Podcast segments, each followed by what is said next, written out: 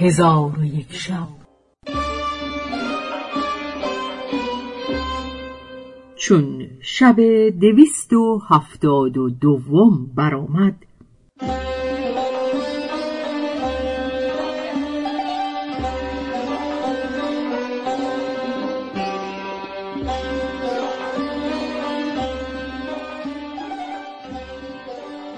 گفت ای ملک جوان ابراهیم می‌گوید چون من این خبر بشنیدم بر خود بترسیدم و در کار خود به حیرت اندر ماندم هنگام ظهر از خانه خود به در آمده نمی‌دانستم به کدام سوی روم. پس به کوچه ای در آمدم و در سر کوچه دلاکی دیدم که بر در خانه ای ایستاده بود. پیش رفته به او گفتم آیا تو را جایی هست که من ساعتی در آنجا پنهان شوم؟ گفت آری پس در بگشود و مرا به خانه نظیف برده در ببست و در حال برفت.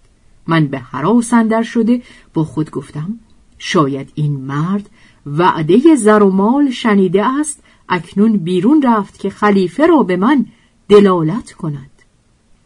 پس محزون بنشستم و چون دیگ بر آتش همی جوشیدم و در کار خیش به فکرت اندر بودم که ناگاه دلاک در آمد و حمالی با خود بیاورد که حمال همه اسباب تعیش از ظرف و خوردنی در دوش داشت و به من گفت فدای تو شوم.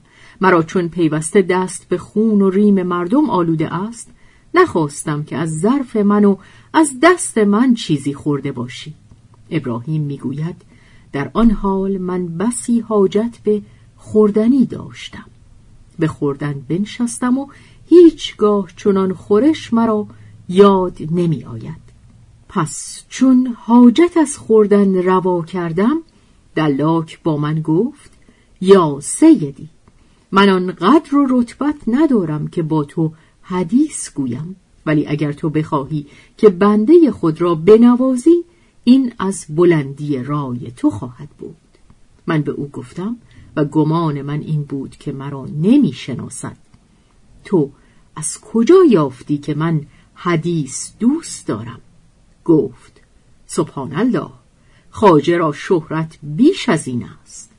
تو سید من ابراهیم ابن مهدی هستی که معمون سراغ دهنده تو را یکصد هزار دینار وعده داده. ابراهیم می‌گوید چون این سخن از او بشنیدم مروت او به من آشکار شد و رتبت او نزد من افزون گشت و تمنای او را در حدیث گفتن موافقت کردم. آنگاه مرا فرزند و پیوندان به خاطر آمده این دو بیت بخواندم. گر به قدر سوزش دل چشم من بگریستی بر دل من مرغ و ماهی تن به تن بگریستی. دیده های بخت من بیدار بایستی کنون تا بدیدی حال من بر حال من بگریستی.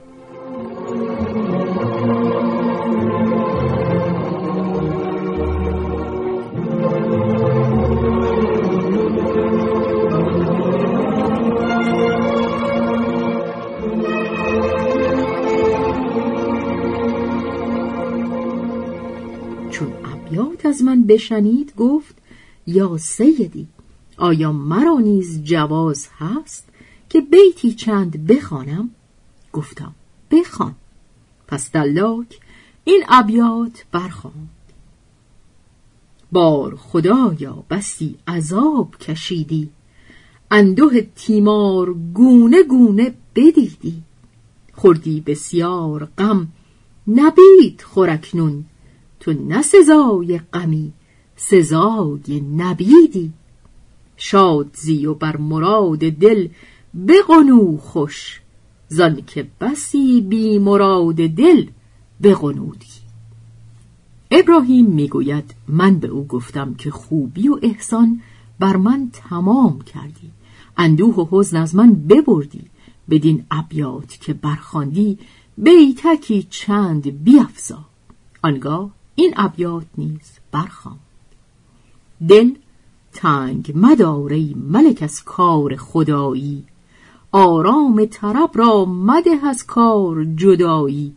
صد بار فتاده است چون این هر ملکی را آخر برسیدند به هر کام روایی. آن کس که تو را دید تو را بیند در جنگ داند که تو با شیر به شمشیر درایی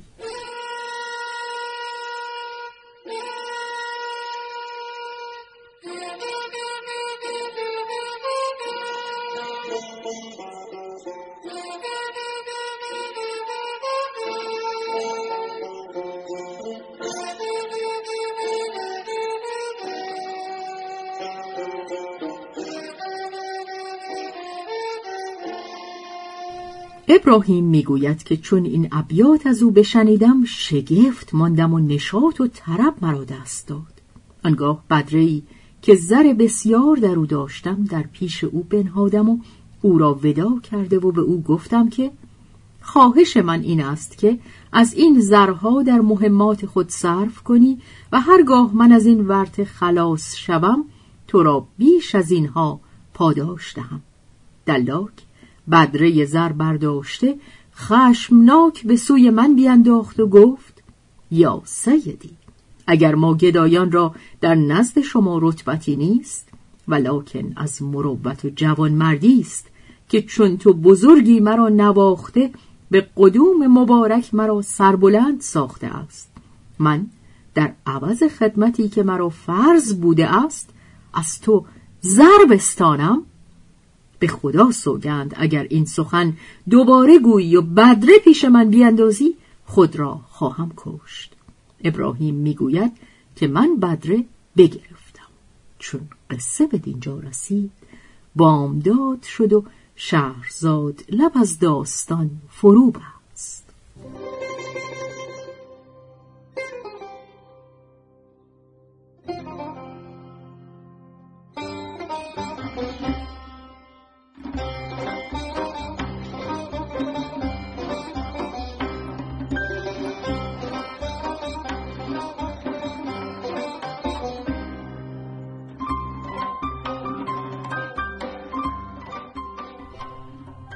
به روایت شهرزاد فتوهی. تنظیم از مجتبا میرسمیعی.